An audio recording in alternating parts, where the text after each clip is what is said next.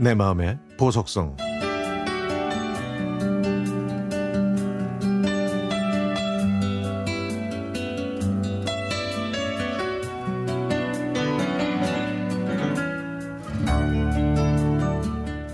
가난한 시골집에서 태어난 저희 사남매는 학교 공부를 멀리하고 주말만 되면 논밭으로 출동했습니다.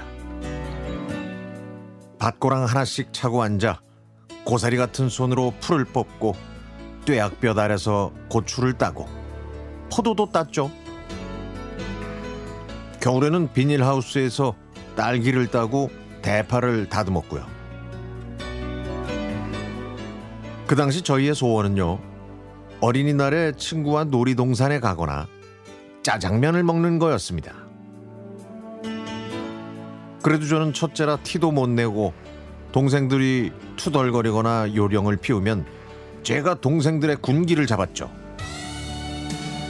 그래서 동생들은 부모님보다 저를 더 무서워했습니다. 부모님이 농사일로도 바쁘시니 동생들 공부도 맞이인 제 차지였죠. 저는 기억, 니은, 디귿, 리을, 아야, 어여, 오요, 1, 2, 3, 4를 철진한 달력 뒤에 크게 써서 재래식 화장실 벽이나 안방 벽에 붙여놓고 스파르타식으로 공부를 시켰습니다. 그렇게 고생하고 자란 저희가 어느덧 이렇게 성실한 사회인이 되어 있네요. 저는 중학교 행정실에서 일하고 있고요. 둘째는 식품 검역본부에서 25년째 근무하고 있고 셋째는 타이어 회사에 다닙니다. 막내는 아이들에게 영어를 가르치는 선생님이 됐죠. 얼마 전에는 아버지 첫 기일이라 오랜만에 친정집에 모여서 옛날 이야기로 추억을 꽃피웠습니다. 머슴처럼 일만 해서 힘들었다. 아빠는 해만 뜨면 들판에 나가 일하셨다. 엄마가 해주시던 두부가 정말 맛있었다. 큰언니가 제일 무서웠다. 등등. 그래도 동생들은 그때 힘들었지만 저 덕분에 바르게 잘 컸다고 얘기해줘서 정말 고마웠습니다. 제가 레이스 장식이 달린 손수건 세트를 꺼내서 동생들한테 선물했더니 모두 예쁘다고 하면서 좋아하더군요.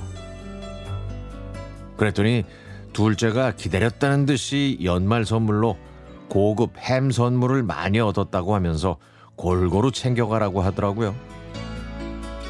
그랬더니 이번에는 셋째가 모두 맛있게 먹으려고 소고기 사태살을 사왔다면서 마음껏 먹으라고 했습니다. 마지막으로 막내는 대전에서 제일 유명한 빵집에서 파는 빵 세트를 하나씩 나누어 주더군요. 이런 모습을 지켜보시던 엄마는 말없이 웃으시면서 어릴 때 고생만 시켜서 미안하다고 하시더라고요. 하지만 저희는 힘들어 봐서 나눌 줄도 알고 형제가 귀한 줄도 알고 근검 절약도 배운 것 같습니다. 이런 건 대학에서도 배우지 못하는 것이니까 말이죠.